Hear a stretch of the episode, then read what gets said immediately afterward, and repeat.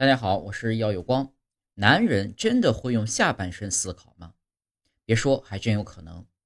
二零零三年，英国皇家学会开放生物学比较了大脑、睾丸、心脏、卵巢、胎盘等十七种人体组织七百六十个单基因表达数据，结果发现，睾丸跟大脑之间竟然有许多相似之处。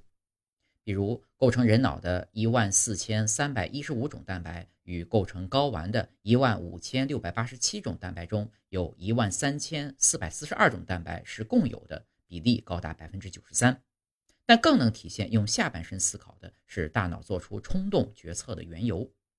大脑的前额叶皮质是情绪表达的控制中心，神奇的是，它的神经活性会被睾丸合成的睾酮降低。人脑对于冲动的控制力降低，于是就做出很多用下半身思考的事情，尤其是受到视觉和听觉刺激时。